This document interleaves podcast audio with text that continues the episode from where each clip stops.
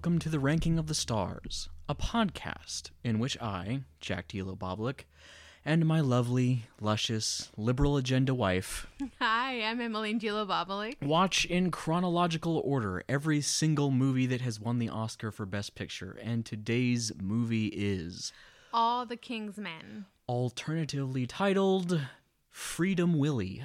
Freedom Willie. Freedom Willie. I like this one. Do you have Free Willy in Europe? Was that a thing? About the whale? Yes. Yes. The movie in which a small child befriends a killer whale Yes. and helps him escape into the ocean, which I'm not sure killer whales can survive in. Although, weirdly enough, I think instead of Free Willy, we called it Saving Willie. Saving Private Willie. I think so. yep. Yeah. That's what my goof title is based off of.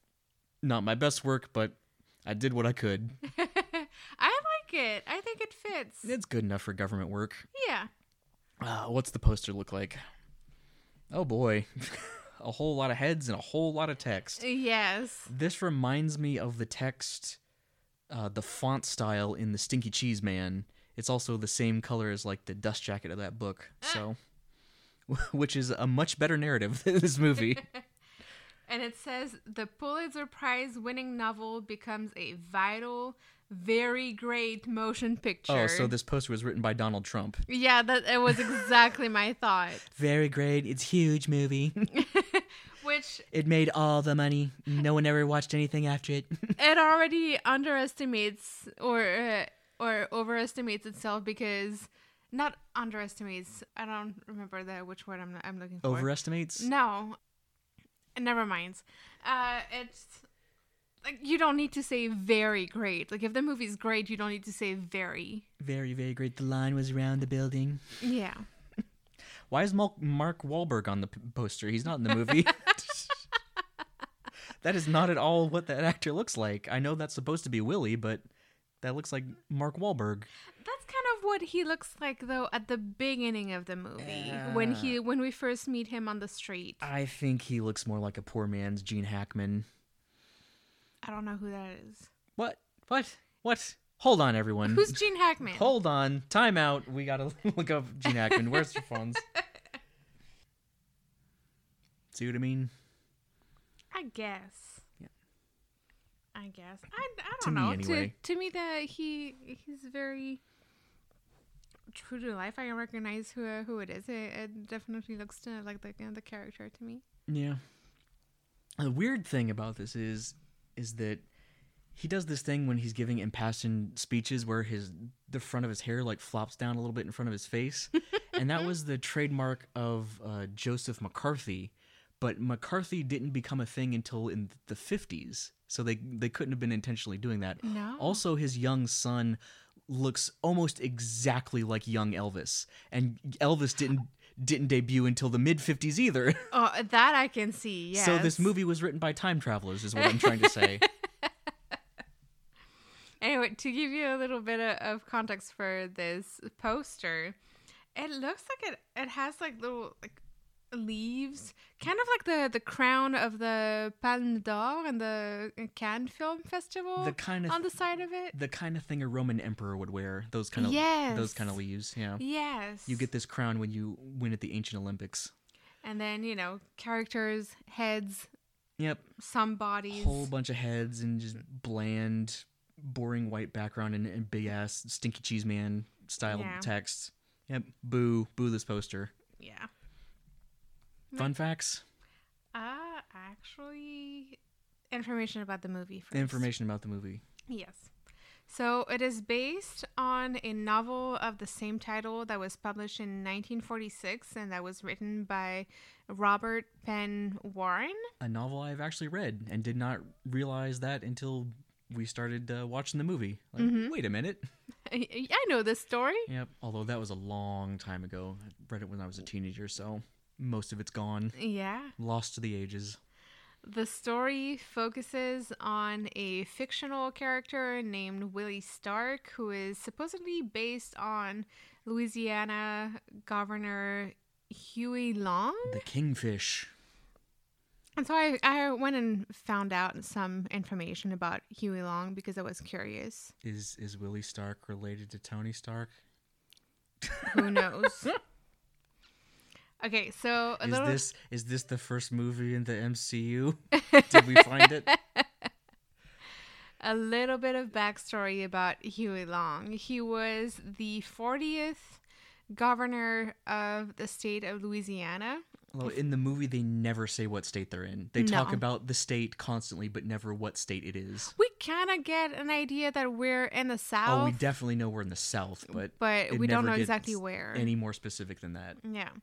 He was the governor of the state of Louisiana from 1928 to 1932. He was a lawyer who mostly took on poor clients at first and ended up suing oil companies. And he even argued in front of the United States Supreme Court and in front of President Taft. A hero of the working man. Exactly. He became a powerful governor, expanded social programs, built the tallest Capitol building in the entire nation, and he was generally seen a, as a champion of the people. Uh, but behind the scenes, he abused his power to get what he wanted.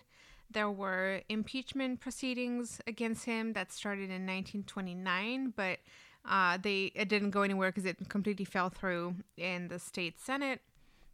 Then he was elected senator in 1930, but didn't assume the position until 1932. The mastery of bribery and corruption didn't get properly prosecuted. Shocker! Why? That Shocker! that that doesn't sound like America. Are you sure? And then people thought that he would be running for president in 1936, but then he was assassinated. Uh, and apparently, after him, his wife became a senator, his son became a senator, and one of his brothers also became a governor. Cut off one head and two take its place. Yeah, get a family of uh, politicians. Political dynasty. We don't have kings anymore. Back to the movie. yep. Uh, it was written, directed, and produced by Robert Rossen. It was distributed by Columbia Pictures.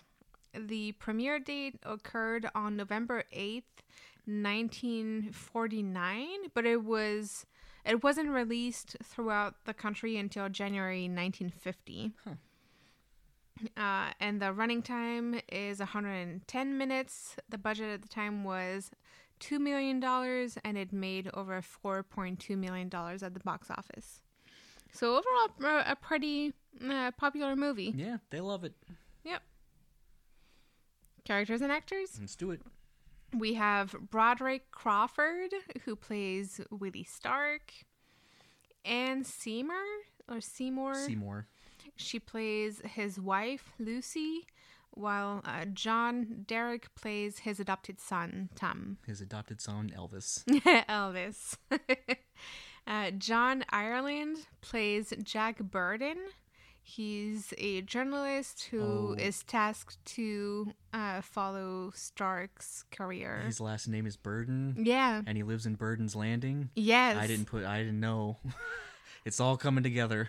Yeah, I didn't. I didn't fully understand what his last name was at first. It could have been Button or Barton. I didn't even hear Uh, him say it. it's And I- I, watched this movie twice. We have Katharine Warren, who plays his mother very briefly. Joan Dru plays his love interest, and Stanton and her brother, Dr. Adam Stanton, is played by Shepperd Strudwick. he looks super familiar. There's some modern actor that he was a, a copy paste of, but I cannot.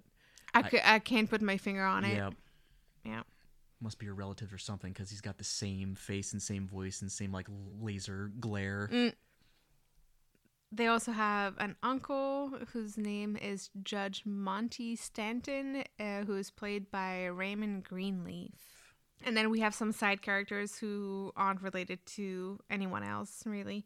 Uh, Mercedes McCambridge plays Sadie Burke. Mercedes. They were doing it even back then, huh? Mercedes. Your name is a car. Uh, she is Stark's secretary and campaign manager. Mean as a snake. Yeah, she is very blunt, yeah, she, cruel. cruel. Yeah. Uh, Ralph Dumke plays Tiny Duffy. He's a corrupt city official. Good old boy. yeah, If Tiny there, Duffy. If there ever was one, a man who just eternally is wearing suspenders and has a cigar in his mouth. Yes, Yeah. yes. And then we have Walter Burke, who plays Sugar Boy. I didn't really know what what to call him. He's kind of like a He's a goon. he's a, a goon. He is the most goon ass goon I've ever seen.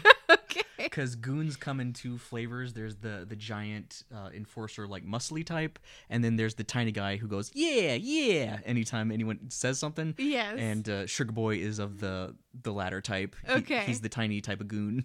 I didn't really know what. You want me to rough him up for you, him. boss? Yeah, it's All right. exactly what Sugar Boy is. All right, some fun facts. There's not many, there weren't many fun facts about this one. The movie is the 15th adaptation of a Pulitzer Prize winning novel, and it's apparently the last one, also. Last one that appears in the Oscars. I believe so. Wow, that's surprising. I believe so. Not all 15 of them won though, right? No, but Yeah. it, it was the the last it was the the 15th adaptation of a Pulitzer Prize winning novel that was nominated for uh, an Academy Award. Yeah, everyone stopped reading after the 40s. Well, I mean, after the 40s when you think about it, they said, the, "Wait a minute, books are for nerds." like television came yeah, out, you're so yeah, you're exactly right. That's uh, the next decade is when tele- people started everybody started getting televisions. yeah. Oh my god, it's all coming together. Television, radio also became more popular, so The decline of civilization. exactly. It all starts here. Uh, the role of Willie Stark was originally offered to John Wayne, who refused it because he apparently thought that the story was unpatriotic. Can't lose faith in our government. yeah. They are perfect. Moral paragons. How dare you? And the irony is that at the Academy Awards that year, both Crawford and Wayne were nominated for Best Actor, and Crawford beat Wayne. ah, good. Nothing more American than blind, ignorant obedience. D- Just don't think about it. The movie was mostly shot in California, with locations including the San Joaquin County uh, Courthouse in Stockton. Yeah, there's a lot is- of just dusty fields in this movie. Yeah. I can see it. The movie was selected for preservation in 2001. It has a 97% approval rate. That's like the highest rate it's had on uh, Rotten Tomatoes. And the general consensus is that it is a brilliant adaptation of, quote, the corrosive effects of power on the human soul. Sure. unquote. Yeah. I can see that. Yep. That all checks out. I can see that. It was nominated for seven Academy Awards, including Best Director, Best Supporting Actor for for John Ireland, Best Writing for the Screenplay, and Best Film Editing. And it won three Academy Awards for Best Picture, Best Actor for Bro- uh, Broderick Crawford, and Best Supporting Actress for Mercedes McCambridge. Yeah, she did have more of a role in this than the actual main love interest. Yeah, yeah. And the losers bracket for that year includes Battleground, The Heiress, A Letter to Three Wives, and 12 O'Clock High. I'd take 12 o'clock high out of that. Yes, but I'm not sure exactly why. Like, what do you think that one's about? Sounds like a western to me. High noon. Oh, yeah, Yeah. yeah. That makes sense. Shoot, shoot, shoot. Bullet, bullet gun. That makes sense. Pow, zap, pow. I'll probably take anything over this one. So Yeah, it's not, not a bad movie, just kind of boring. yeah, it's very repetitive, and I mean we'll get to it, but yeah, It has the most montages and information delivered through headlines Yes. by far out of Yeah. any movie we've watched. Almost constant. You ready for the plot? Let's get to it. Okay.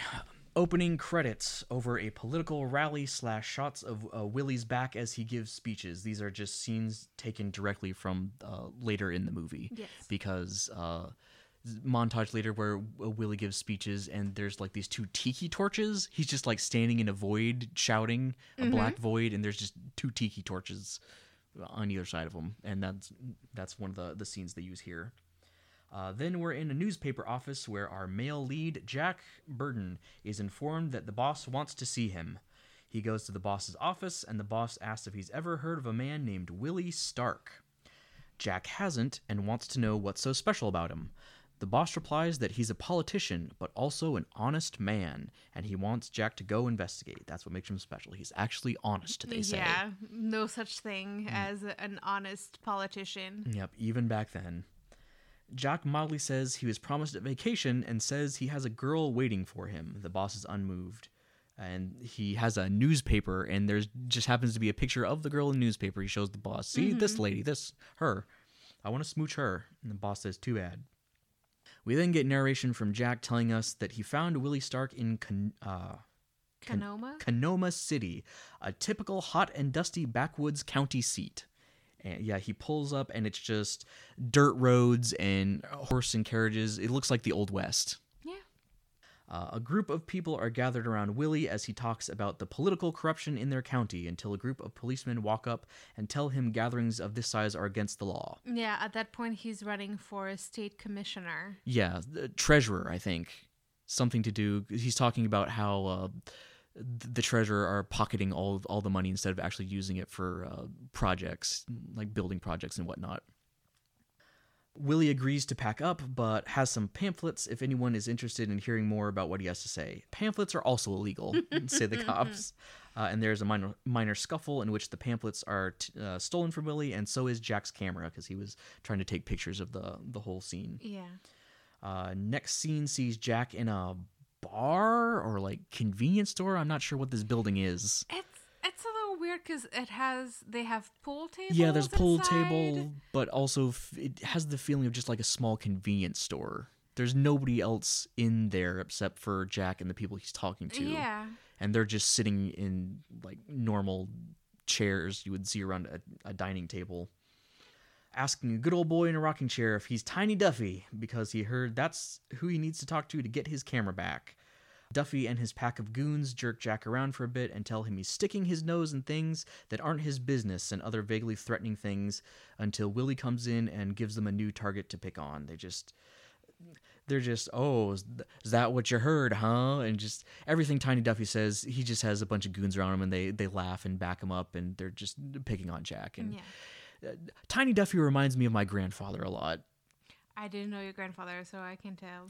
Yeah, my grandfather on my uh, mother's side, uh, tiny little cruel pig eyes, and like when he talks, his upper lip doesn't move, and he's he's just kind of casually cruel and thinks it's a hilarious how casually cruel he is. Mm. Yeah, good stuff. Play played that character very well.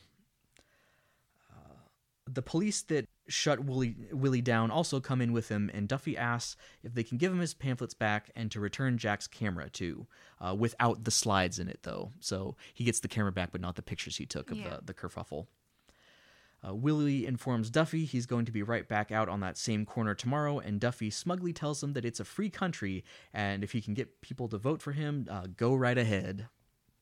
Duffy introduces Willie to Jack, and Jack asks if they can talk somewhere more private so he can write a story about Willie. And that is also the scene where we get introduced to Pillsbury, who is one of Tiny Duffy's goons uh, slash enforcers, and uh, Sugar Boy is there as well. He comes in, and Sugar Boy has a stutter, which Tiny Duffy makes fun of him for, and Willie actually stands up for Yes. uh, Sugar Boy and, and says uh, he may talk with a stutter, but at least he has uh, things to say.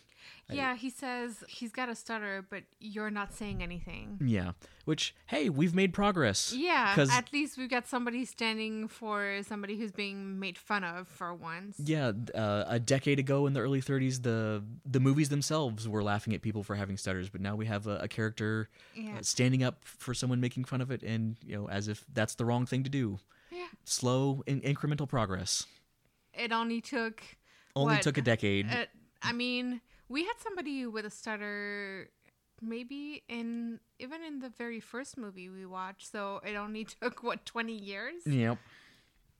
Uh, Willie takes Jack back to his home, a small building in the middle of a dirt field. You can just see like horses plowing the fields right next to it, and there's just nothing else, just barren wasteland all around. yeah it's it's this one house on a country road and there's nothing around it Yeah, the middle of nowhere. And he introduces Jack to his elderly father and wife. Uh, he also has an adopted son named Tommy who isn't home. During their talk, we learn that Willie's uh, politicking has caused his wife to lose her teaching job, and also that Willie is studying law in his free time. Then their son Tommy comes in looking uh, roughed up a bit and says that this time they are waiting for him and pushed him into a ditch and beat him up. Willie's wife suggests he go get cleaned up, but as soon as they move away from the door, a rock smashes through the window. yeah tom was distributing some of the pamphlets, Pamphlets. yeah Yeah, and they were they just stole the pamphlets and, and beat him up. So Willie's politicking is just causing for ev- problems for every single member of his family. Also, we get the first inkling that Willie's not as great of a person because when Tom comes back, uh, he like grabs him and shakes him, like, "What's the matter with you? What they do to you?" And then because uh, Tommy's not explaining it fast enough, and his wife has to step in and say, "Let him explain it his way, and Yeah. don't be so rough." A sign of things to come. Uh, Willie charges out the door onto his porch and yells that they aren't going to stop him from running. And we get a weird echo on the audio in this scene. You remember? It's like it's coming out of a speaker, even though he's just talking. Yeah I don't know, man. and that it only happened during that very brief scene yeah, it sounds. There are scenes later in the movie there where people are, are talking through speakers, and it has the exact same echo. So, uh, some some somewhere got crossed over. I read when I was looking through, you know, the Wikipedia page and other resources to find some fun facts that they shot so much.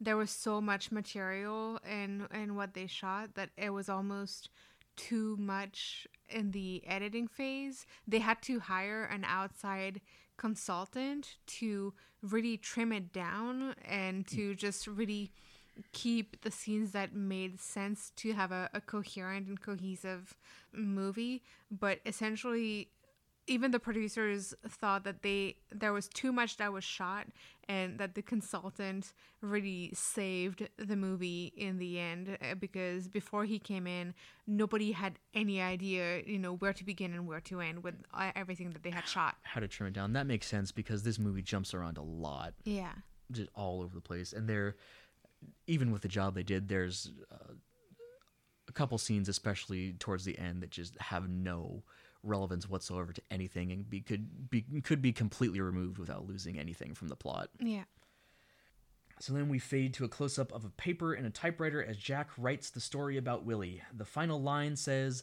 I had the feeling that in Willie Stark, Kanoma County had found that rare thing an honest man with courage.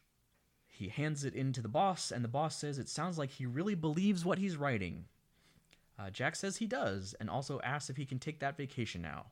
He's given the go ahead, and the next scene is Jack in his car as it is ferried across a small river on a barge, ultimately being deposited at Burden's Landing, as his interior monologue says that for the first time he's wondering if his home is separated from the mainland by more than just water.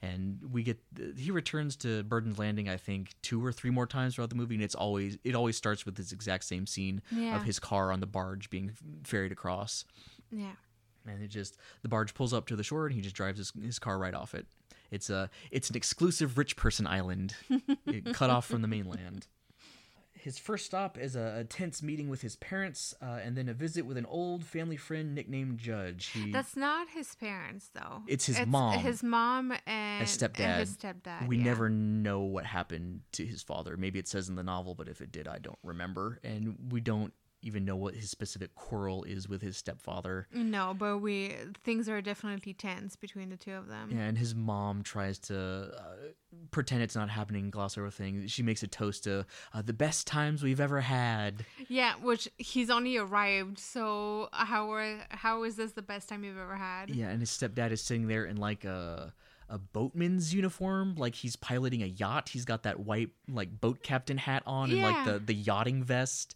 So he's just you know a, a shitty, uh, awful rich person. He just feels like a very like no nonsense person and kind of like sitting on protocol. Yeah.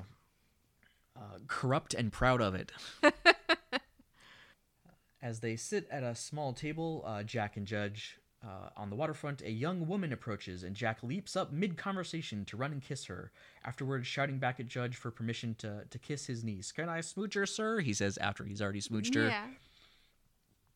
Then we're at a fancy dinner party with dancing and a soft piano music being played by uh, Adam, Anne's brother, and it's just in Jack's house. They're not any at any like sort of club or anything. It's just in their living room. People are dancing and the piano's being played.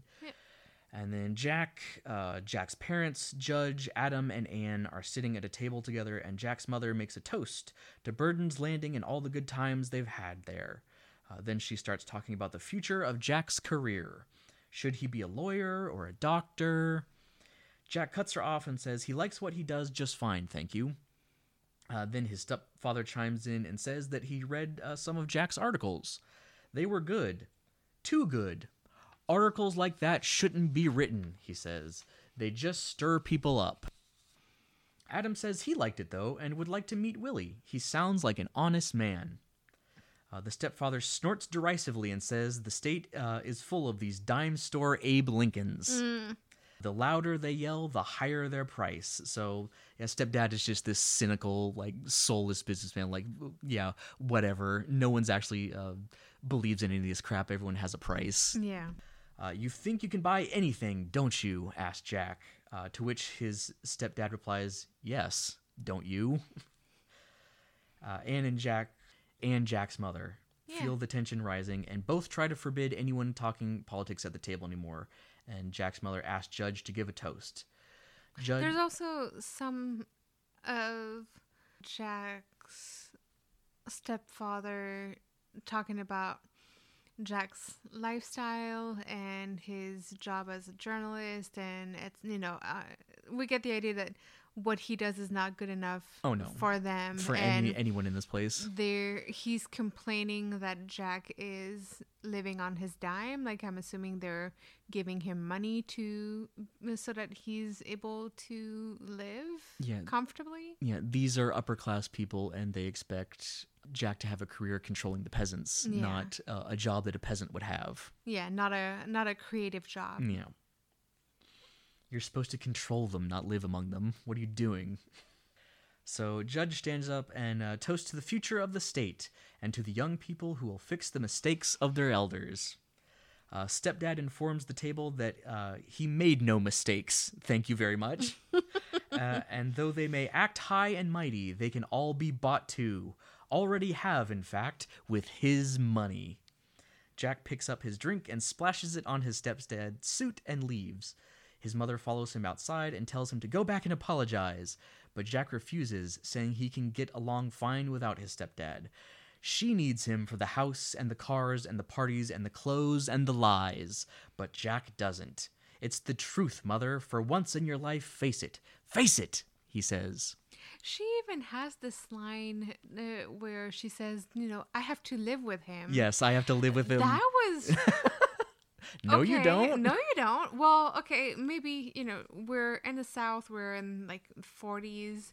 It's Oh, yeah. she definitely looks like a woman at the time who A- wouldn't have a job and is just enjoying living Oh, in high society and definitely on her husband's money. Yeah, she's been a, uh, homemaker her entire Yeah. life, and you know, it would not be impossible for a woman in this area to survive on her own, but uh, incredibly hard to maintain the uh, lifestyle she currently has by being a parasite. So, Yeah.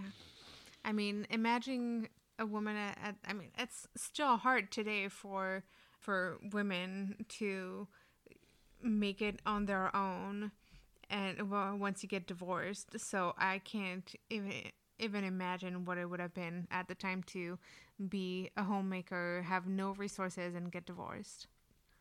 you're fucking up my free ride, she says to Jack. Uh, so he tells her to face it, and then Jack's mother turns to Anne, who walked up during the exchange, and tells him, uh, tells her to make Jack understand. And then she walks away. Cut immediately to Jack and Anne sitting alone in a room, and Jack telling her that Burden's Landing isn't real. It's so disconnected from the rest of the world it may as well be on the moon, he says. It's his mother trying to stay young and drinking herself old while she does it. It's old men like the judge dreaming of the past. He asks her to leave with him, to which she replies, And do what? Jack stands up and walks to the fireplace, asking if she thinks he can't support them, and she joins him and says it isn't that. She doesn't care about the money, she just wants him to be something. I hated that. Oh, it was gross. Oh Jesus Christ! When she says, "Yeah, I just want you to to be something, to do something important." I. Ah. I, I don't care about money, Jack. I just want you to be rich. yeah, I just want you to be rich and support me. I just don't want you to be a fucking loser, Jack. It's yeah, it's just the, the, the really the phrasing here. I I want you to be something. Yeah, your uh, Like, how about you let him be who he wants to be? your value as a person is directly tied to what career you have, Jack, and how m- much money and power you have. yeah. Yeah, gross. Yeah, and is gross. The that in combination with the I want you to do something important. yeah, important to who? also, do you have to do anything important? Yeah, because as we see, you know, throughout the movie, she doesn't really do anything, uh, anything else apart from like she does some philanthropy, but See- she does it. She doesn't seem to have like an actual paying job. Oh yeah, she certainly has uh, ideas for how other people can spend their money. yeah, Her job is to stand there and be pretty.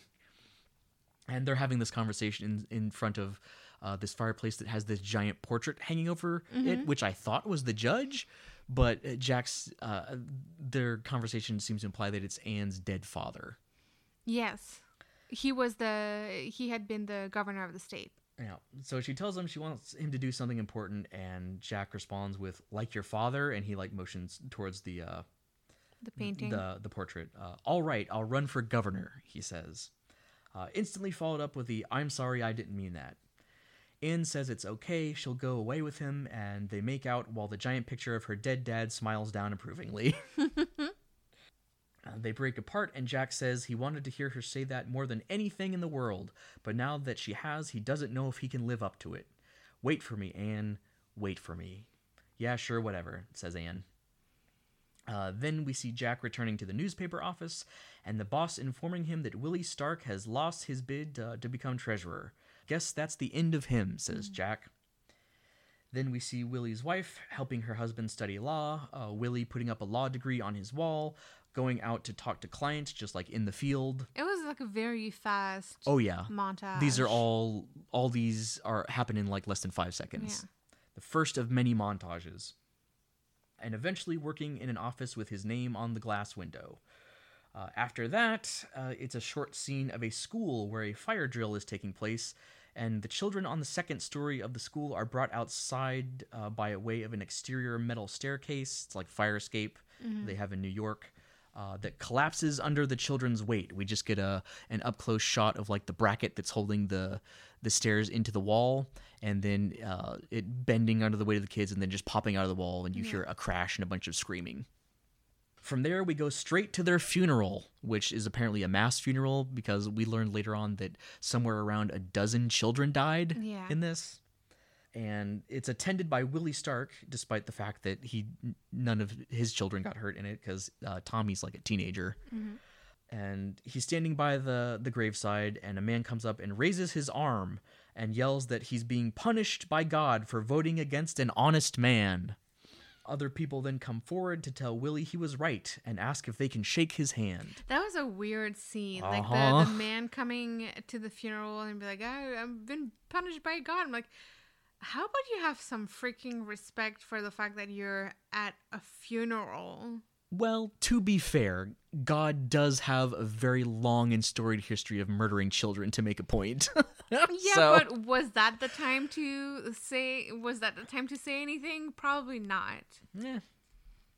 Uh, It was one of his kids, so 'cause he's being punished. So he, he was grieving. He was out of his mind. We'll give him Yeah. a pass this time. Close up of Willie's face uh, as a little grin begins to pull at the corners of his lips.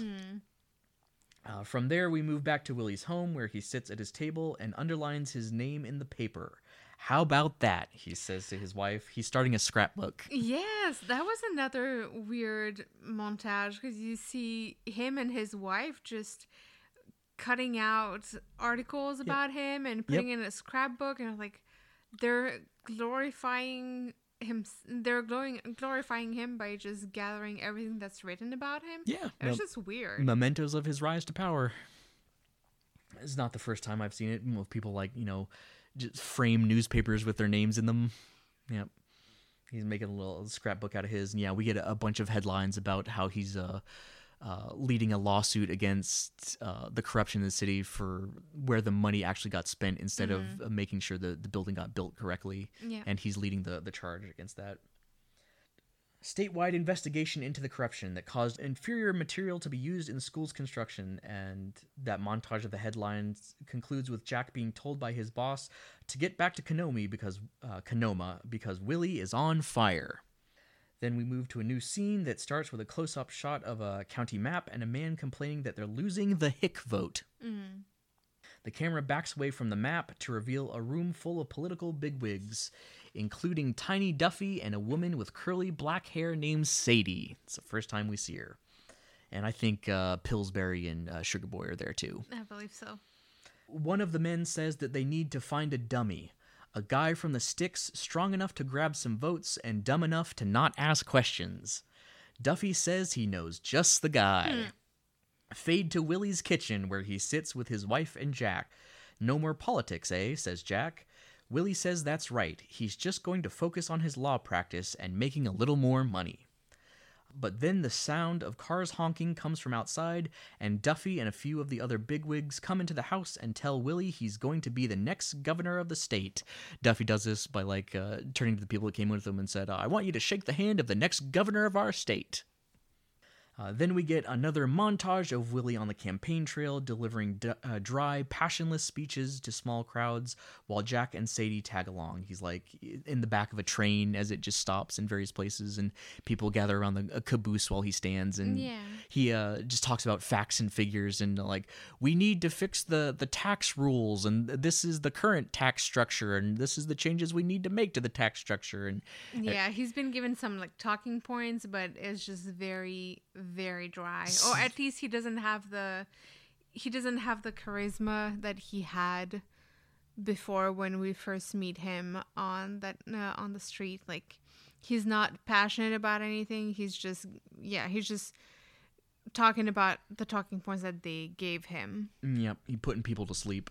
It's not necessarily his agenda. It's it, he's talking about their agenda. Yeah, what's this guy talking about? Numbers and shit? Ah. During one such speech, uh, Jack and Sadie break away from the crowd and move to a nearby building, and Jack asks Sadie why she's on this merry-go-round. I take notes, she replies. For who? Those whom pay me. Mm-hmm. Who are people. This is a frame, isn't it? says Jack. Split the vote and win it for the other guy. Sadie agrees, uh, but says, even if Willie knew that, do you think it would really stop him? Yeah, she's very clear and upfront about uh, Willie just being a sucker, and she's just there to, to keep tabs on him. Which also at that point when once Jack knows, I was surprised that he didn't tell that he didn't tell Willie immediately. And also I'm getting ahead of ourselves, but I could never really get a good read on Jack's opinion of the frame and I could never get a, a good read for how he felt really about Willie. Like he went along with the frame. Well, I think at this point he still honestly believes in him. And I he's guess. he's not revealing the frame because he doesn't want to break Willie's spirit. Sure. Yeah. I just I could never really get a read on on his intentions and on his opinion. Yeah, and Sadie's just mean Yeah. and seems to delight in being mean. yes. you know. And she's yeah, he's like he's such a big idiot, and she like smiles and, and laughs, and yeah, just cruel, mean as a snake. From there, we move to a hotel room late at night where Jack is trying to coach Willie on how to give better speeches. Make them laugh, make them cry, make them mad, even at you, but for heaven's sake, don't try to improve their minds, he says. Your mistake is that you're trying to get Americans to think. Yeah, You- it's not gonna work. You have already lost. Willie says he knows he's not going to be governor, and Willie's just laying down in a bed because he's uh his feet are too worn out at this point. Even though he wanted it so bad, it kept him up at night.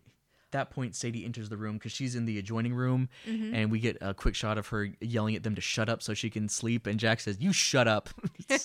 so then she she comes over in a robe and says, if they're gonna keep her up, they should at least give her a drink.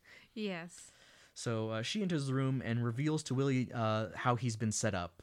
He's a sucker and so full of himself he didn't even get paid for it, she says.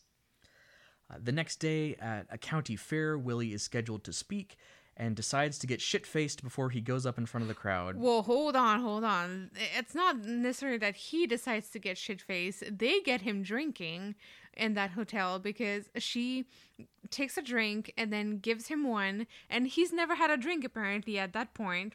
And he takes one, and then two, and then three, and then he gets shit faced because they give him drinks. They give him like probably whiskey or bourbon or whatever. Anyway, they get him drunk for if we are to believe Willie, is the first time he gets drunk.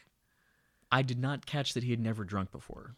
He, I think he says that his wife doesn't like it, and so he did. Uh, he He's a never, teetotaler. yeah, Yeah. he's never uh, drunk before. Yeah, that was the night before. So he has a hangover, and then uh, they give him some hair of the dog to help his hangover. And we get this quick scene of uh, him like sitting on a, a swing for little kids, and a little girl coming and up. Jack has a flask. Jack goes in to get a his- flask, and a little girl comes up because she wants to get on the swing, and, and Willie just shoos her away. Yeah. Shh.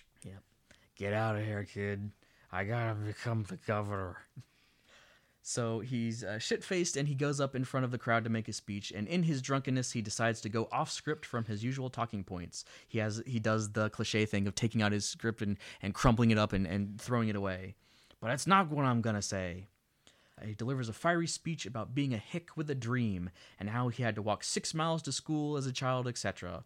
Uh, yeah, yeah, I'm a hick, and you're a hick, and look at the holes in your pants, and who do you think did that to you? And uh, I, I was a hick with a dream, but what I really was was a sucker. They set me up, and he's, uh, yeah, yelling and, and gesticulating, and actually uh, being fiery and passionate Yeah, instead of he's incensed at this point. in, instead of uh, talking about math, which nobody gives a shit about. Uh, the crowd loves it, uh, and but Duffy and Pillsbury don't, and they're both staying there, and they try to stop the speech, only to be pushed off the stage by Willie. And the band even starts playing to try and uh, drown him out, and he turns to them, just shut the hell up, and uh, keeps making his speech. And then we get a montage of Willie yelling at more crowds, uh, the crowds cheering, and the headlines about his popularity. This is where we get the the scene of him in between the tiki torches. yes, yes, yes, yes. Yeah, and this is the scene where he the the hair like flops in front of his face. And uh, when we first watched, it, I was like, "Oh, are they trying to directly reference uh, uh, McCarthy?" But that didn't happen to, until the, 50s, so I guess Yeah. not. Maybe McCarthy uh, was inspired by this movie. Watched this movie and said, "I want to be like him." I want some floppy hair. Yep. Uh, ending uh, with a man who had the idea of finding a dummy saying he wants Willie's throat cut ear to ear. Then we see Jack sitting at the newspaper office writing a story about Willie and his boss coming up to him and saying that word has come down from the top that they aren't allowed to write about Willie anymore. They'll be officially supporting his opponent, uh, Harris. Jack is disgusted and quits. Yep. And uh, the boss, they have this quick conversation where the boss is like, "Well, I work here. What do you want?" And Jack's like, "Yeah, you work here, and you've got a wife and a kid who goes to Princeton. I know what's up. You corrupt piece of shit." And he leaves. Yep. Cut to a headline saying that Harrison has won, and Willie walking into a bar to meet Jack, accompanied by Sadie and Sugar Boy. He's starting to uh, get his own goons at this point. Uh, he tells Jack he feels fine because he learned something. What?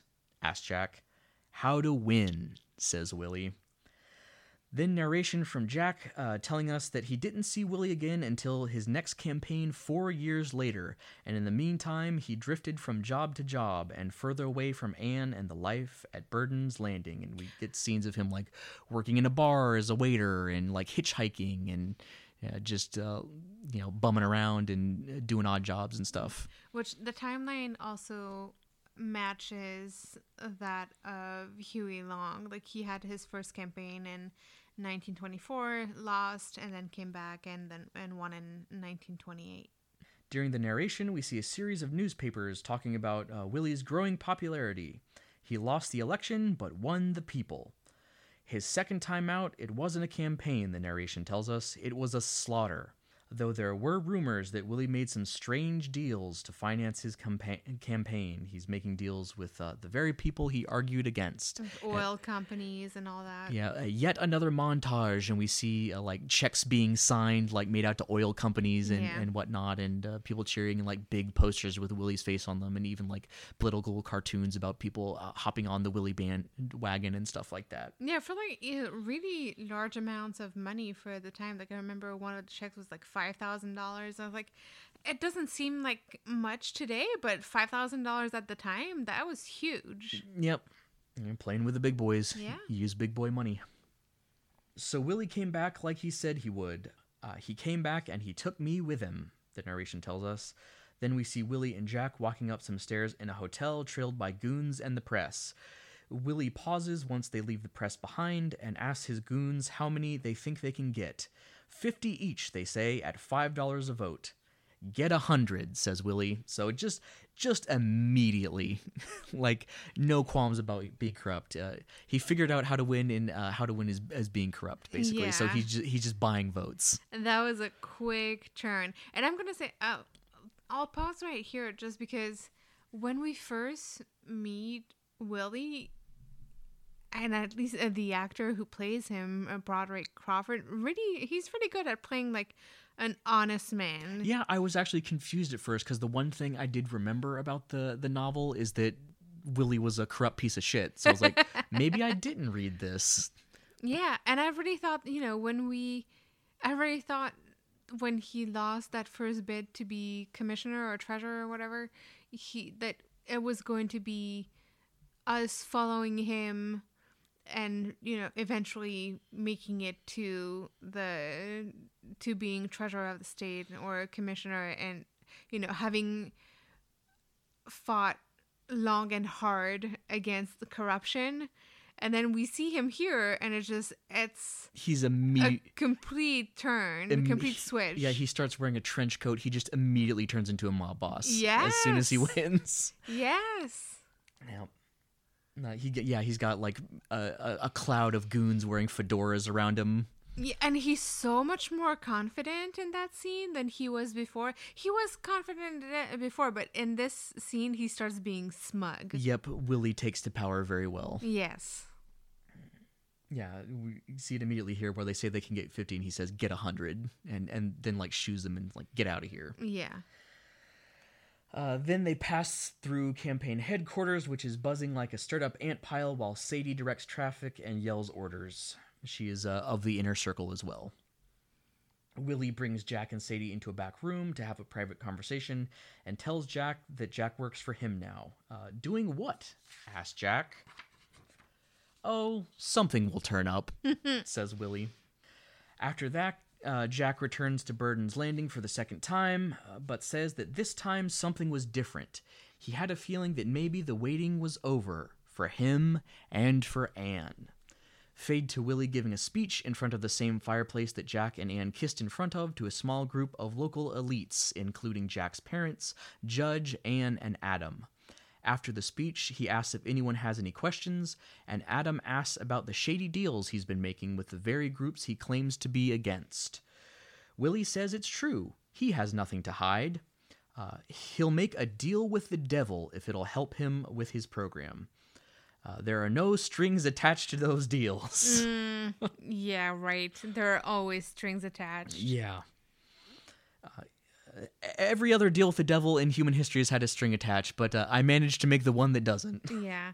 I was surprised that he came out with it, that he was like, yeah, I made those deals. Yeah, I, I did. Some, I have made some of those shady deals, but it's only because I, I want to help. I want, I'm taking the money just to, so I can do some good things. Well, I mean, people at this level of society who are honest with themselves, uh, they know what's up. Yeah. They know uh, that corruption is a feature, not a bug. Because the entire, as soon as Willie starts saying that, uh, Jack's uh, corrupt stepdad just smiles and starts nodding, like, "Yep, this, yep, I'll vote for him. this guy knows what's up." He tells Adam that good always comes out of bad because you can't make it out of anything else. What? that that's some uh, Olympic level mental mental gymnastics he got there, but okay. Uh, you didn't know that, did you? He asked Adam. Uh, and who determines what's good and what's bad? asked Adam. You? Why not? says Willie. How? asks Adam. Easy, says Willie. You just make it up as you go along. after the speech, and everyone applauds his statement. Uh, and after the speech, we see Willie uh, talking to Judge outside and asking for him to join his team. Judge is hesitant, but is won over when Willie offers him the Attorney General's seat. And as Willie leaves, Anne shakes uh, Willie's hand and huskily says it was a pleasure to meet him. Mm, yeah, right. Yep. Ooh, I love a man with power. hmm Even a married man. Seems like you're gonna do something mm, important. Right. He's going to be someone. He's going to do something important. He's Gonna do something. Then we get a scene of Willie giving his acceptance speech on the balcony of the hotel with a giant poster of his face behind him, which should have been the movie poster, honestly. He's a good, like, watercolor, just drawing, huge drawing of his face. And this is a, a good shot, too, because we get him in profile as he's making the speech, and it's at night, and you can, like, see a Capitol building Yes. off in the distance. Yeah. It's a really well framed shot. It was really good. One of the, the best of the movie. It was really well lit, too. Yeah.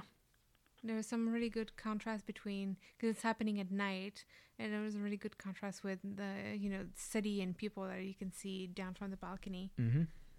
He promises to build hospitals and roads and schools and give uh, give hope back to the people. Thunderous applause.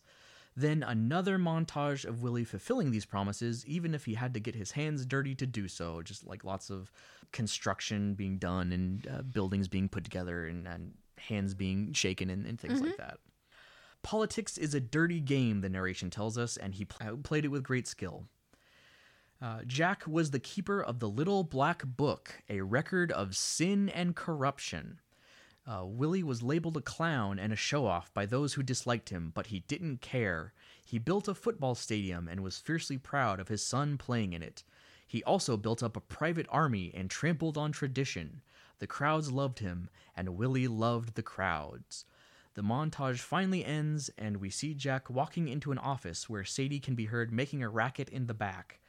He asks the receptionist what's uh, going on, and she shows him a newspaper with a picture of Willie with a pretty blonde sitting on his lap. Jack laughs and goes into the back where Sadie is muttering, Kill him, Kill him. kill him. She does it twice, just like that, just completely deadpan. Uh, then she opens the door to the outer office and yells, I hate all women into the lobby. because she has romantic feelings for Willie, I guess. I mean, yeah, that's what we're, that's the idea that we get that she has definitely a, if not romantic feelings, she definitely has a, a, a crush on uh, on I him. don't know if Willie ever directly even talks to her in this movie. There is He does. there is no chemistry. It is com- a completely one-sided thing on her part. Willie is barely even aware that she exists. She's just she's just one of the the worker bees to him. Yeah, it feels like she, you know, he kept her around because she was good at her job, and obviously, she has an interest in him, so she's she's going to do everything that he asks for. And you also can't really feel bad for her because it's a really slimy affection she has for him because she's like, oh, he's a bully and I'm into that. Like, yeah, ew. he's a bully. He's corrupted. He's but he's Yeah. got some charisma. He- he's I guess. he's cruel and that's attractive. yeah. Gross.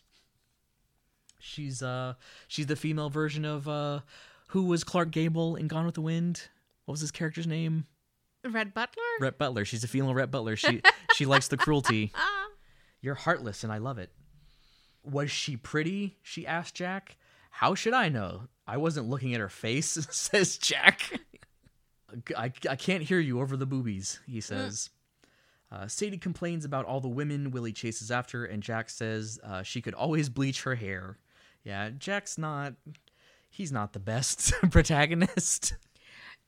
And but also he's he keeps it real. Yeah. I could also break every bone in his neck, says Sadie as she snaps a pencil. That was a little much. Yeah, uh, it would be easy, like breaking a toothpick. uh, after all she's done for him, he has the nerve uh, to two time her like this? What about his wife? asks Jack, making an excellent point. Yes. Uh, she's a fool, says Sadie. He'll ditch her soon enough. You ought to know, says Jack, and Sadie slaps him. Willie then speeds by and tells them to follow him because Pillsbury put his hand, and I quote, in the pork barrel and got caught. Uh, never did trust that guy, says Willie. On their way out, Anne stops Willie and, in a sultry whisper, asks if he's given any more thought to her charity project. Yeah, right. Her charity project. The charity project of my Vagoo. No time, says Willie, but call me later. And Willie uses a different tone to talk to her than he does anyone else in the movie. It's Yeah. a it's his uh, a very low, uh, seductive voice too. Then we get a scene of Willie uh, rubbing Pillsbury's nose in his failure and making him write and sign a resignation letter with no date on it. So if he ever screws up again in the future, uh, Willie can just put uh, whatever date he wants onto it and, and have him fired instantly. Yes. And yeah, Willie's being a, a super piece of shit in the scene. He's just got his feet up on the desk and uh, he like he says something to the effect of uh, "Men like you weren't ever meant to be rich," and then he makes Pillsbury say it himself, and then Pillsbury doesn't. He like kind of mumbles it, and he say it, say it louder, and he does that a couple times, where he's just forcing him to publicly shame himself. yeah. Yeah, gross. And there's people around. Like it doesn't just happen Oh, yeah. between it just between the two of them. It's a public shaming. It's a public shaming, but there's there's Sadie, there's Jack, and there's the judge. Yep, and he makes him uh, write the letter, and then he uh, demands that he uh, get up and walk over and bring it to him. Yeah. He is the boss, and he's uh, letting everyone know. Although he does, I think Jack hands it to him. No, Sadie. Sadie hands it to him. Yep, they that one command that they work around. Pillsbury leaves after the shaming, and Judge tells Willie that uh, the papers already have the story about Pillsbury's corruption, so why is Willie saving him? Uh, You're talking like Pillsbury is a human, says Willie. You don't prosecute an adding machine when it breaks, you fix it. Yeesh. Uh, Judge is unimpressed with Willie's logic and tells him he's resigning. Uh, Willie says he's a coward, but no hard feelings. Yeah. For now. Yep.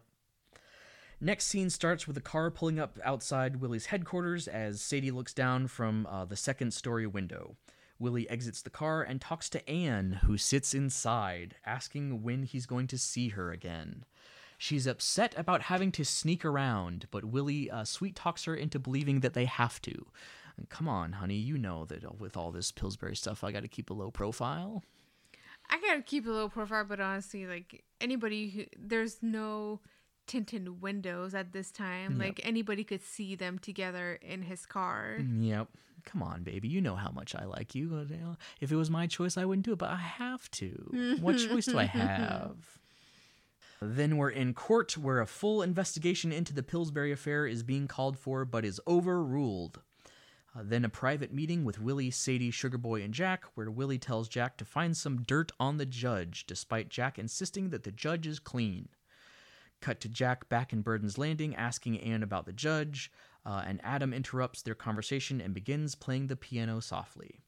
After some friendly small talk, uh, Jack makes a toast to Adam being made the new director of the biggest hospital in state, which makes Adam slam his hands down on the piano. Don't you ever stop working for him, he growls at Jack.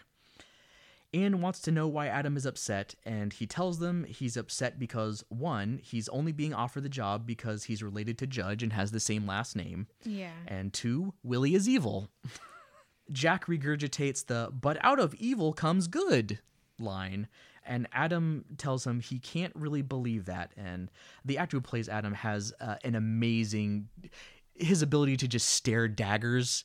Like he could just burn a hole in a wall with how he can just shoot lasers out of his eyes, and he does it at Jack here. Yeah. I'm having this like the weirdest thing here because I know exactly who he reminds me of. Yep, I can. I can see the guy in my head too. And I have I- no idea what his name I is. I have no idea what his name is, and I have no idea what I've seen him in, but I can. He looks exactly like him Ah, too. Jesus! He's a modern actor. It's going to it's going to bother me for a while. years from now we'll be watching some movie where the the guy shows up and we'll be in a theater and we'll just stand up. That's him! That's it! It's the guy, the kings, the, all the kings, the Williams shit. and then we'll get thrown out. It's him with the, the laser eyes. So he says, You can't possibly believe that. Uh, if Willie was really interested in doing good, then why was his first move to buy all the radio stations and newspapers, thereby controlling the, the flow of information and what gets said about him? and tells him this is all just his own foolish pride. He's always wanted someone to build a hospital, and now that there is one, it's not good enough. And she throws her drink and runs away as Adam uh, follows behind her, trying to call her back. And there's a very dramatic music sting when she does this. Yeah. They are just blinded by their own what Willie provides for the both of them, both Jack and Anne, and they're just they're so deeply in denial. Yeah. I at that point Jack doesn't isn't aware of Anne's relationship No. with with Willie and Adam doesn't know either. Nope, they're both in the dark about it.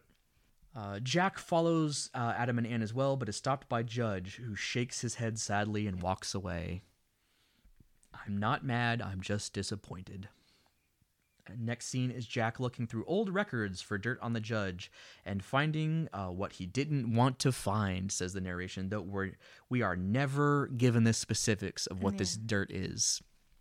It's just uh, something corrupt. That's all we ever know about it. After that, a scene of Sadie looking in the mirror and comparing herself to a picture of Anne. I can see it when I look in the mirror, she says. She can hold her head at just the right angle. Takes years of practice to do that. And she also talks about how she had uh, like uh, some sort of smallpox disease when she was a kid, something that uh, scarred the, the skin on her face. Sadie? Yes, Sadie had that. That's why her skin isn't as good as Anne's. Okay. She sees what Willie sees. Willie has big ideas, Jack, she says, because Jack is standing behind her while she does this. What do you mean? Asks Jack. A girl like that could be a governor's wife, maybe even a president's, she replies as Jack grabs her roughly and spins her around. He shakes her and tells her she's out of her mind, and uh, she yells back at him to ask Willie, ask him, and Jack slaps her, returning the favor. Sure. Then we're with Willie as he watches his son practice football. Jack joins him and tells them he didn't find anything on the judge, and Willie says that he heard that Adam turned down the hospital director job. Heard how? asked Jack. From who? Willie ignores him and goes to talk to the football coach, who's upset because Tommy keeps missing practice. Yep, this is the beginning of uh, the turn for Jack's uh, feelings towards Willie, Yeah. where he begins to suspect and ask pointed questions. Yeah, because he's like he because there's only two people that know that, and Adam wouldn't have told them. So yeah. uh, Willie tells Tommy he has to follow the rules just like everyone else, and Tommy replies that he always does good enough on game days for Willie to be able to brag uh, about it, and that's all he wants, isn't it? And he walks away. Then we see Tommy and a girl speeding down the road in a car as Tommy drinks from a flask. Faster, faster, says the girl. Uh, while we were watching, I said, "Yes, we have to get to the scene of the accident because they're just they're swerving all over the road. Faster, faster!" it's like this car has a giant, like 300 foot tall neon sign above it that says, "This car is going to crash." And then we see some motorcycle cops start chasing them, uh, and they crash. And we uh, the girl gets completely thrown out of the car, and Yeah. you even see a little bl- bit of blood on her forehead. And the, the cops come up and uh, they check on Tommy, and they say, "It's the governor's son." Newspaper headline about the girl being near death in the hospital, and then we're at the governor's mansion as Willie in a Hugh Hefner style bathrobe that's like got his initials on it Yeah. uh, meets with the girl's father and tries to bribe him into sp- silence. He refuses to be bribed and tells Willie he used to think he was a good man, but understands uh, now that Willie never was. And he wants to talk to Tommy, and Willie tries to deflect and be like, "Oh, he's resting up after the accident. You don't, uh, you don't need to talk to him right now." But Lucy, his Willie's wife, is there as well, and uh, she's not a corrupt piece of shit like Willie is. So Yeah. she actually goes and gets Tommy. Tommy actually apologizes and, and owns up to the fact that it was all his fault. So they didn't get corrupted like Willie did. Yeah, and I, I really enjoyed that. I really enjoyed the uh, the fact that he that Tommy was willing to to own up to his uh, fault, and that he was willing to admit that he was responsible and that you know the the blame should all be on him. Yeah, Elvis is a good kid. Yeah. Hope he makes something of himself someday. So uh, the the dad of the uh, girl who was injured in the crash gets up and leaves, and Lucy walks upstairs without a word, and uh, Willie yells after her, and tries to follow, but drunkenly stumbles and falls when he tries to climb the stairs. He just goes up after her, Lucy, Lucy. The And- entire time they're having that conversation, also he's trying to offer the girl's dad a, a drink, Yeah. but he doesn't want a drink, and he's just Willie just keeps taking shots Out of- or yeah, he's got a, a, a big uh, glass decanter, yeah, only the best. yeah, so Jack he he gets like uh, five feet up the stairs and then just collapses and like is almost crawling up them and and yelling after Lucy. he's also trying to not subtly bribe the Oh, yeah. girl's dad because he's like, oh, what what business are yeah, you Yeah, what in? business are you in? Do you like you have any problems you need me to take care of? You got a mortgage on your house I can pay off? Yeah, all that kind of stuff. Yeah, So he stumbles on the stairs, and then uh, Jack comes and picks him up and uh, tells him he'd like uh, Anne to see him now. And he calls him like a, a drunk or something as he uh, helps him up the stairs. Then two headlines one about the girl dying from her injuries, and the second about her father disappearing. mm-hmm. From there, we move to the packed football stadium as the crowd boos and shouts for Tommy to be put on the field. In response, Willie finds Tommy in the locker room and shames him into going out to play despite the fact that Tommy tells him that he's been dizzy ever since the accident. Yeah, he's dizzy and he can't uh, see properly. Like his vision gets very blurry. While playing, uh, Tommy takes a nasty hit, uh, the crowd screams, and he lays unmoving on the field. In the hospital, Willie assures Jack and Tom. Uh, Willie assures Jack that Tommy will be fine. He, he has to be. He's Willie's son. Adam then enters the waiting area and informs them that even if Tommy lives, he'll be paralyzed for life. Oops. Adam leaves to operate on Tommy, and Willie asks Jack if Adam knows about him and Anne. He doesn't know a thing, says Jack through clenched teeth. uh, yeah, Willie also does not seem to be aware that Anne and Jack had anything between them either. I think he'd be more, Discreet. yeah, discreet and subtle about this if he Yeah. knew. Although he's that confident and smug that I don't think it would bother him. I don't think that even if he knew that Well- Anne and Jack ha- had a thing, He's arrogant, but he, he's also politically shrewd, and he values Jack, so he would know not to damage that relationship. I don't know about that. I think uh, Willie is very much into just save his own skin and to like walk over any, uh, anybody. He'll crush anybody on the way to making it to the top. So I don't think that he would have any such scruples. Yeah. Uh, regardless, he tells Jack here, uh, and then Jack leaves the hospital and is met uh, right outside by Anne, who asks if Willie blames himself for the accident. Uh, Jack responds he'll find someone else to blame in a few days. Uh, they walk together down the sidewalk, and Jack asks Anne why she did it, and her reply is that Willie isn't like anyone she'd ever met. Jack then gives her the dirt he found on Judge so she can show it to Adam and shatter the picture of reality he has in his head. He says, uh, Go on, uh, break his worldview, uh, just like ours has been broken. It'll be good for him. show him that the uh, the family are human, just like everyone else, except Willie. Willie is God, and Jack is his prophet, and Anne is his. Jack trails off and then tries to apologize, but Anne won't look at him, and a policeman who happened to be passing by asks what's going on here. And Jack says it's fine. They both work for Willie Stark and walks away. Was he going to say Anne was his prostitute? Is that what he was going for? I mean, I could have a couple words for that are possible here. Is this like a Mary and Jesus thing? Because Mary was a prostitute? He, I don't know. I'm sure. I'm sure prostitute is probably like the nicest way he could have put it. Yeah. And you're his what? His what? And uh, this is the. F- Anne does this super childish thing where Jack grabs her and she just like turns her head away so uh, he she won't look him in the eye. Yeah, he only stopped himself here because it would have been improper for him to call her names. He was gonna call her something that the the code wouldn't allow. Yeah, if this was made today, he would have probably called her bitch or slut. You're his whore. That too. Yeah. Uh, headline announcing the start of Willie's re-election campaign, and then we see a procession of cars approaching Willie's old house in the dirt field.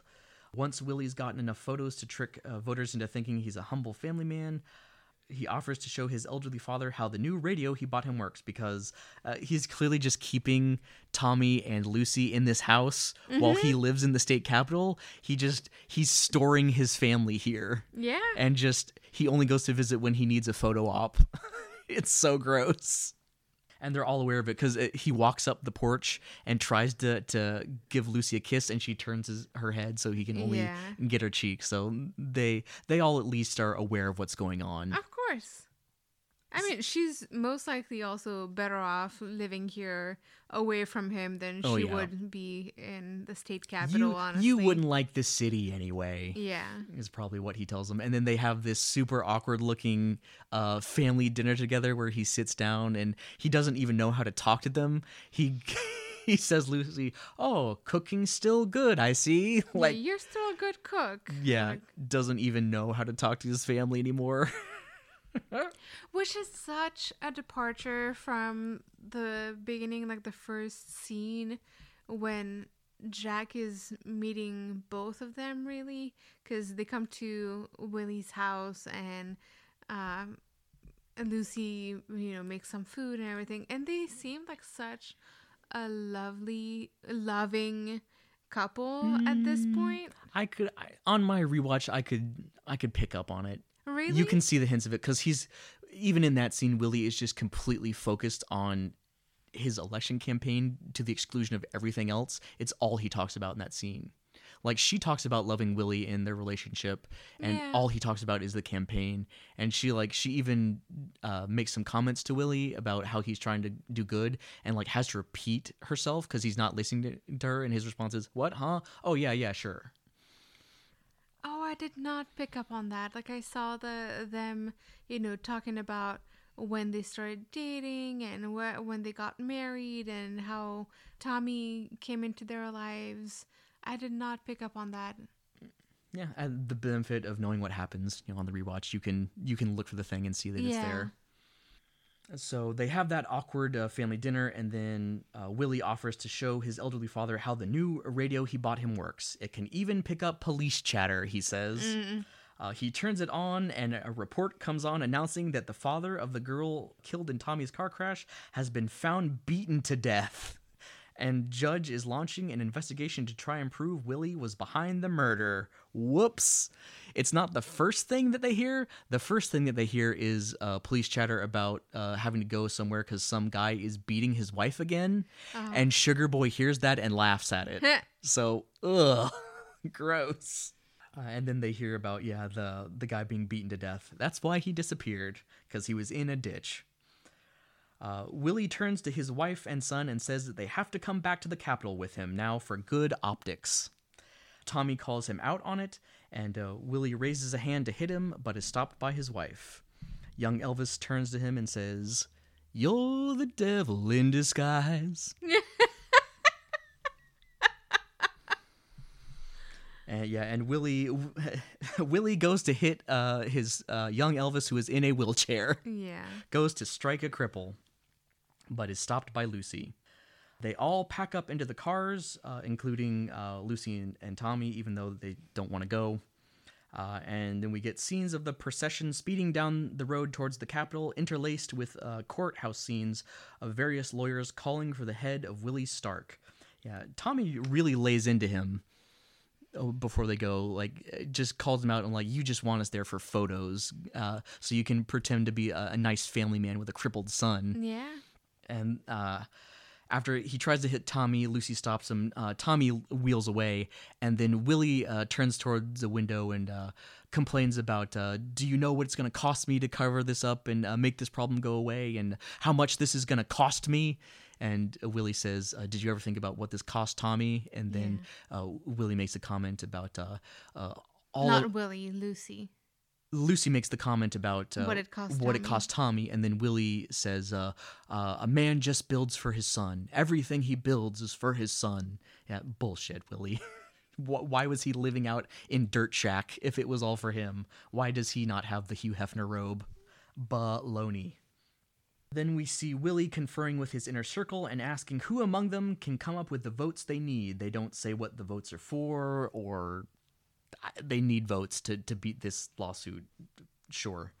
Uh, he tells Jack to use the dirt he has on the judge to blackmail the judge into supporting Willie because the judge has at least four votes he could sway.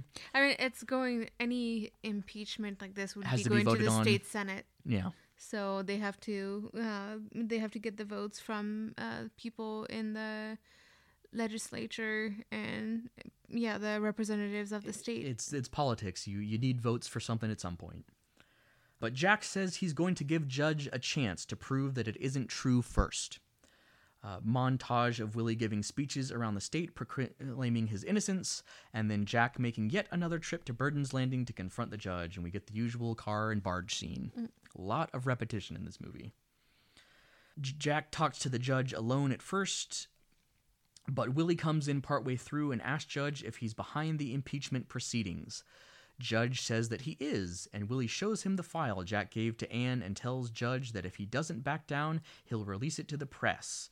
We get a little bit of the details of the file because Willie mm-hmm. sits down and asks the judge if he remembers a man named Little Paw Yeah. and if he ever remembers like working for the county electric company or something. Yes. So we know what position the judge was in when he did this bad thing, but no other details of what the bad thing is. Blackmail. Blackmail. It probably gives more details in the novel, but They mention blackmail, but nothing. Nothing more you know, specific. Nothing more specific than that. and, and yeah, Jack gave Anne the dirt to show to Adam, But, but, instead, she showed it to Willie. she gave it to Willie. Yeah, which I really Jack giving her the dirt was a really dipshit move eh, that felt just happened for the sake of the plot because like why why? Why would he do that? What effect did he think that was going to have on Anna, adam like to change anything for the positive? Just so this could happen later. Well, it's just it's because he does it. I think because he doesn't want to have it. he doesn't want to have it, but also Adam thinks that there are that there is such a thing as people who are not corrupt. yeah a pure politician both him and Anne hold the judge as like a high standard. and adam's more likely to listen to anne because that's his sister Probably. Eh, it's, it's still pretty weak, but I'll accept it. So uh, Willie tells the judge he'll release it to the press. Uh, judge tells Willie that he needs a night to think it over, uh, and Willie and Jack leave. Uh, Jack tells Willie that they're through, and Adam and Anne enter the hallway. Jack starts to accuse Anne of giving the files on Judge to Willie, but is interrupted by a gunshot from the room that they just left. Yep. Everyone charges back into the room and they find Judge's corpse. He has committed suicide rather than uh, have his sins be exposed. Cut to Jack standing outside in the dark as crickets chirp, and Anne and Adam coming out to join him. Adam starts to dig into Jack for giving Willie the dirt, but Jack says it wasn't him, pointedly looking at Anne. Adam grabs Anne and uh, she does the same childish head turning thing, and he like shakes her and like Anne, look at me, look at me, and she she just turns it no, no. yeah, she overacts all the time. It- she was such an annoying character. It's just such a. It's like a thing a toddler would do, where it's like look me in the eye and no, and they just turn their head and won't won't look at you. Uh, next scene is Jack in a hotel room packing a suitcase while he listens to a radio announcing about Willie's loyal supporters coming out for his trial. Anne enters the room and immediately does the head thing again, uh, and Jack grabs her and says, No, I want to see you cry. Jesus. Uh, Anne tells Jack he has to talk to Adam and make him understand about her and Willie. He hit me, Jack, she says. He hit me. He's an old fashioned man, replies Jack. And and he also says that uh, Jack is the new type of man. He would just run away from the problem. Please, Anne begs, if you ever loved me. Jack leaves in disgust. I also didn't like this line. Like, if you ever loved me, like, oh, yeah. don't don't try to be Anne- manipulative. Anne is just a, a remorseless, manipulative, gold digging piece of garbage. She's Yeah. awful. Shots of the crowd gathered for the trial, people holding signs, bands playing, uh, and Jack uh, pushes through the crowd to make his way to the front near the courthouse steps. The crowd starts to chant Willie's name. There's like cars driving around with big pictures of Willie's face on them. yeah. Uh, and the camera moves into the courtroom where the prosecution asks how they're supposed to work in the face of such political pressure. And we get there's people making calls and like announcing to the crowd, like, all right, start chanting now. So it's a, a coordinated thing by Yeah. Willie's goons to exert pressure. Sometime later, the sun has set, but the crowd still remains outside the courthouse. A speaker makes the announcement that Willie has been declared innocent, and the crowd goes wild. Willie himself then comes out and gives a speech about how they tried to ruin him, but it is they who have been ruined. More cheering. Willie spots Jack standing nearby and takes him by the arm, leading him back towards the courthouse, when Adam steps out of the shadows. Willie sees him and says, Doctor, I'm glad to see. And Adam pulls a gun and shoots Willie twice in the chest. Sugar Boy and Willie's other goons return fire, killing Adam, and chaos and screaming ensue. They shoot him like 10 times. Oh yeah, they go nuts on Yeah. Adam. They just uh, they just dump their entire clip into him. Yeah, like Sugar Boy is just emptying his gun on him. And this happens super quick. Like Adam just steps out. Uh, uh, Willie sees him and goes, "Oh, hey Doc, what's going?" on? And he shoots, and that all happens within the span of like a second and a half. And then they just dump all their their ammo into Adam, and he just keels over immediately dead. Yeah. Although there's no blood from either of them when they get shot. Anne appears out of nowhere, kneels by Adam's body, and then uh, gets up and walks away. Jack catches up to her after just a few feet and asks where she's going. I don't know. I don't know. Leave me alone, she whines. Uh, but Jack tells her that that's too easy. They have to live for Adam's sake, so his death has meaning. They have to make the people see Willie uh, the way that Adam saw him. A goon then comes up and informs Jack that Willie is asking for him, and he better come fast. Uh, Jack makes Anne promise to wait for him.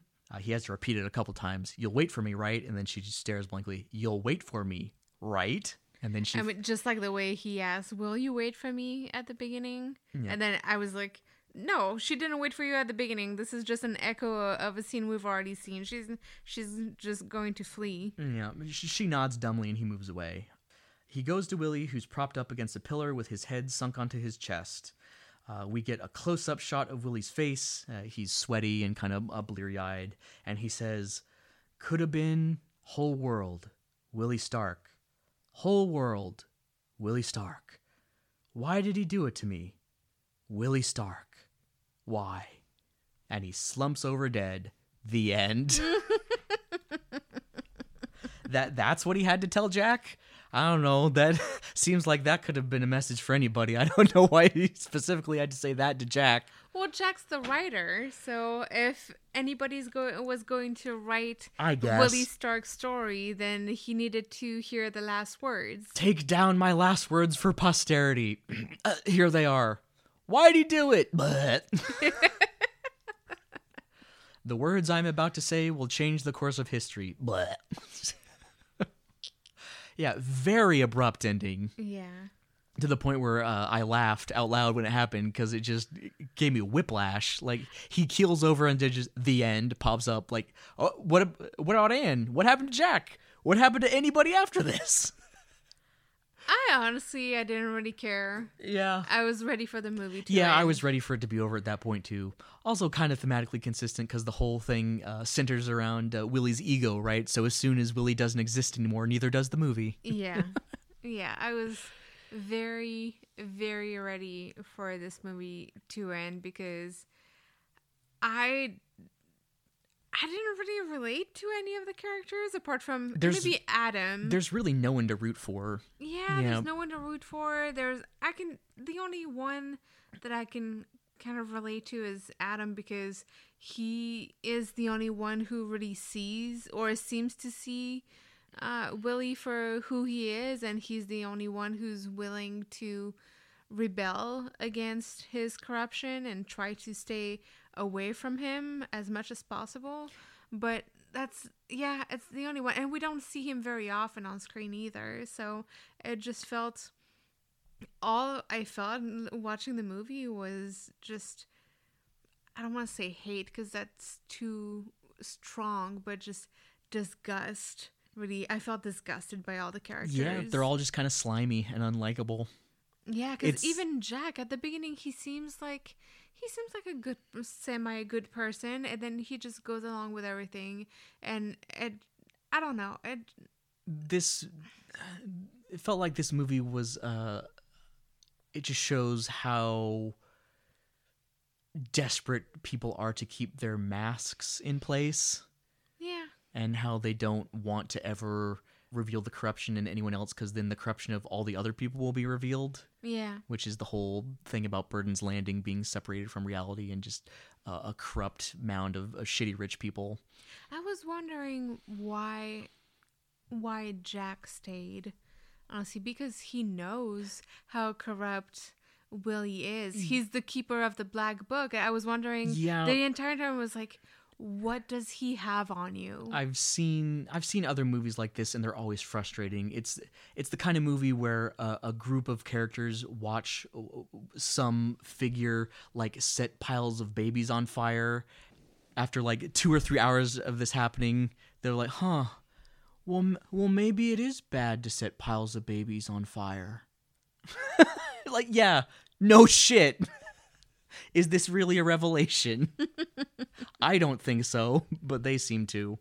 the that's really the only thing that I could think of is like that Willie has something on Jack, but we just it's never made explicit. No, it's just that Jack wants to believe. There's a line from the judge that he says to Jack about how Jack just doesn't want to admit that he made a mistake in backing mm. Willie.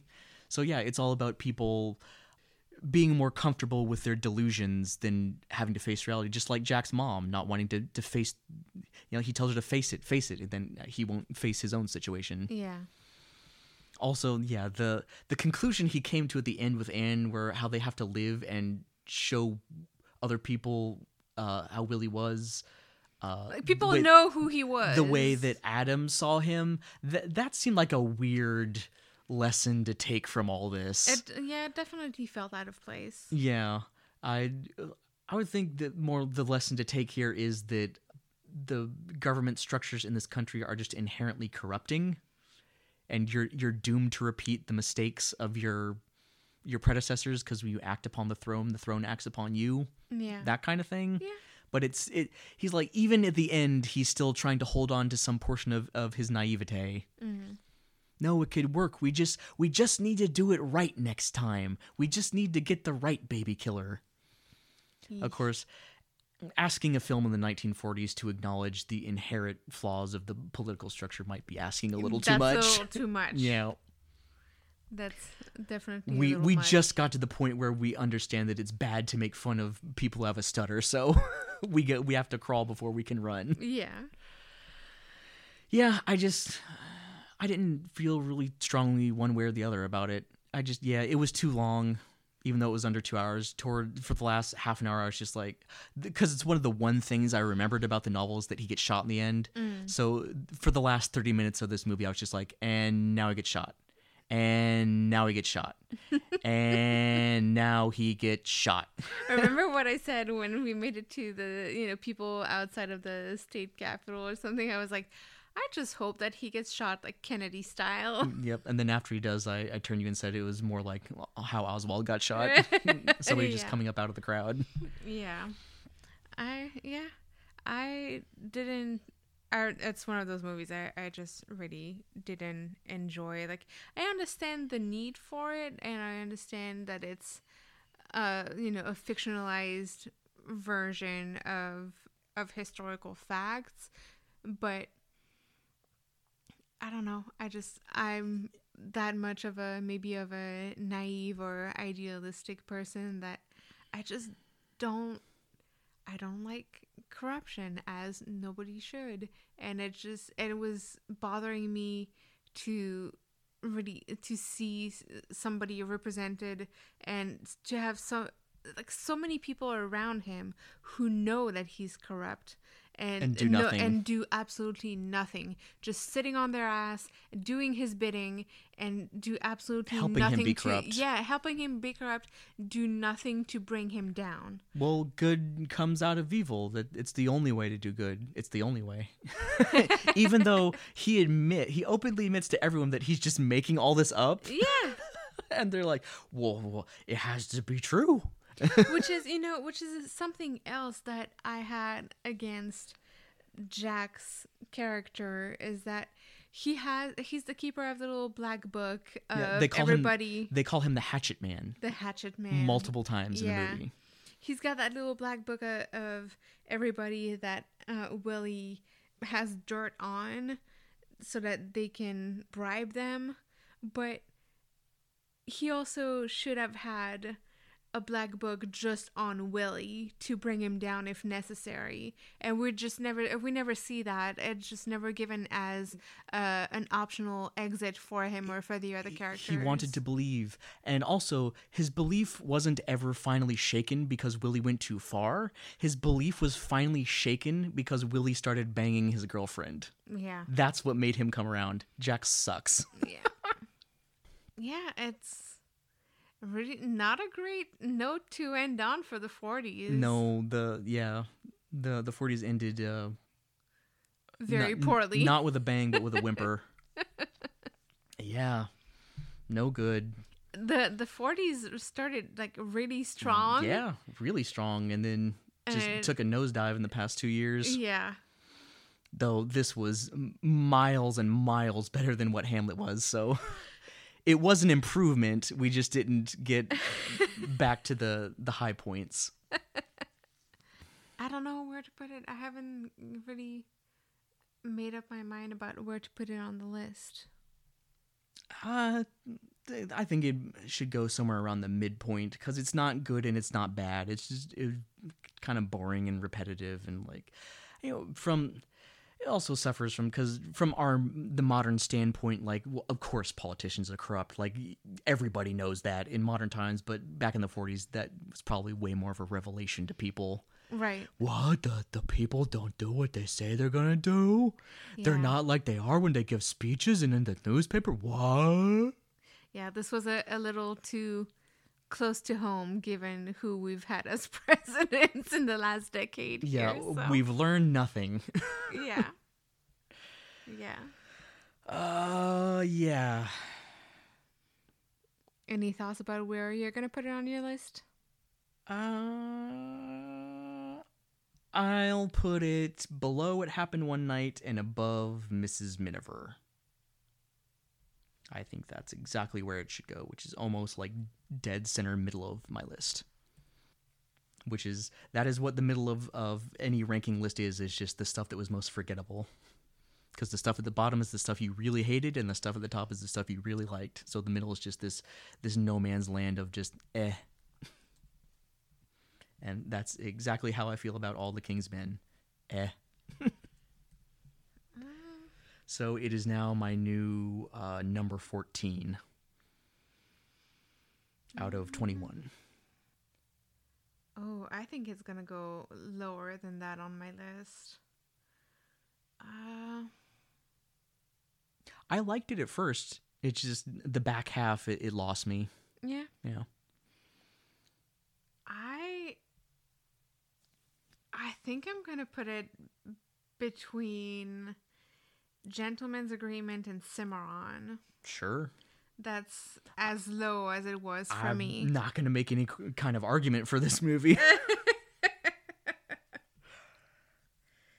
So it's my new number 19. I have, yeah, it's sitting between Gentleman's Agreement and Cimarron. I, it seems appropriate, honestly. yep. And then next week we'll be doing our 1940s retrospective. Yeah. And then the week after we'll be starting the 50s, a new decade. Yep. Now, The new 50, the new 50s, the new 50s, the new decade starts with All About Eve. all about Eve. And then pretty soon we'll be getting uh, consistent color movies too. Uh, yeah. It was it was 12 years for the first color movie and then which was 39 and then another 12 years so that'll be 51 51. when we get or if, I think it might be 1952. either 51 or 52 Yeah. and then i think by mid mid to late 50s we'll be getting just color movies from then on Yes.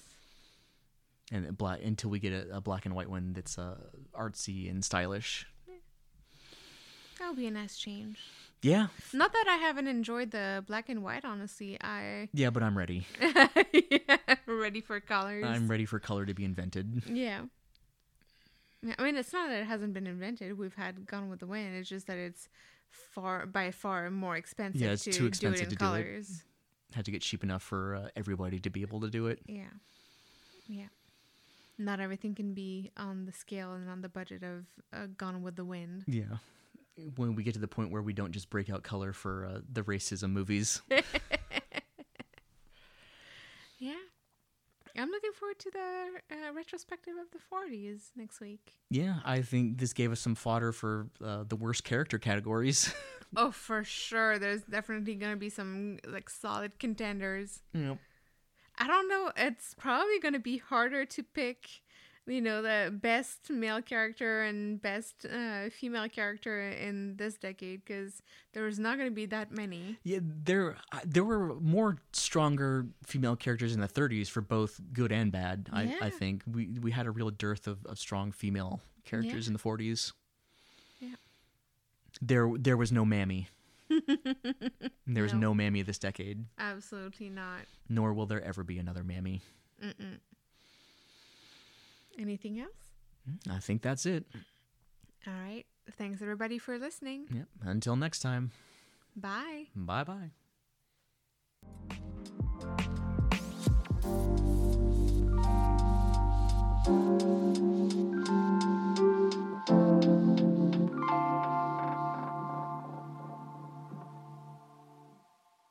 Okay, that's it, that's it, that's it.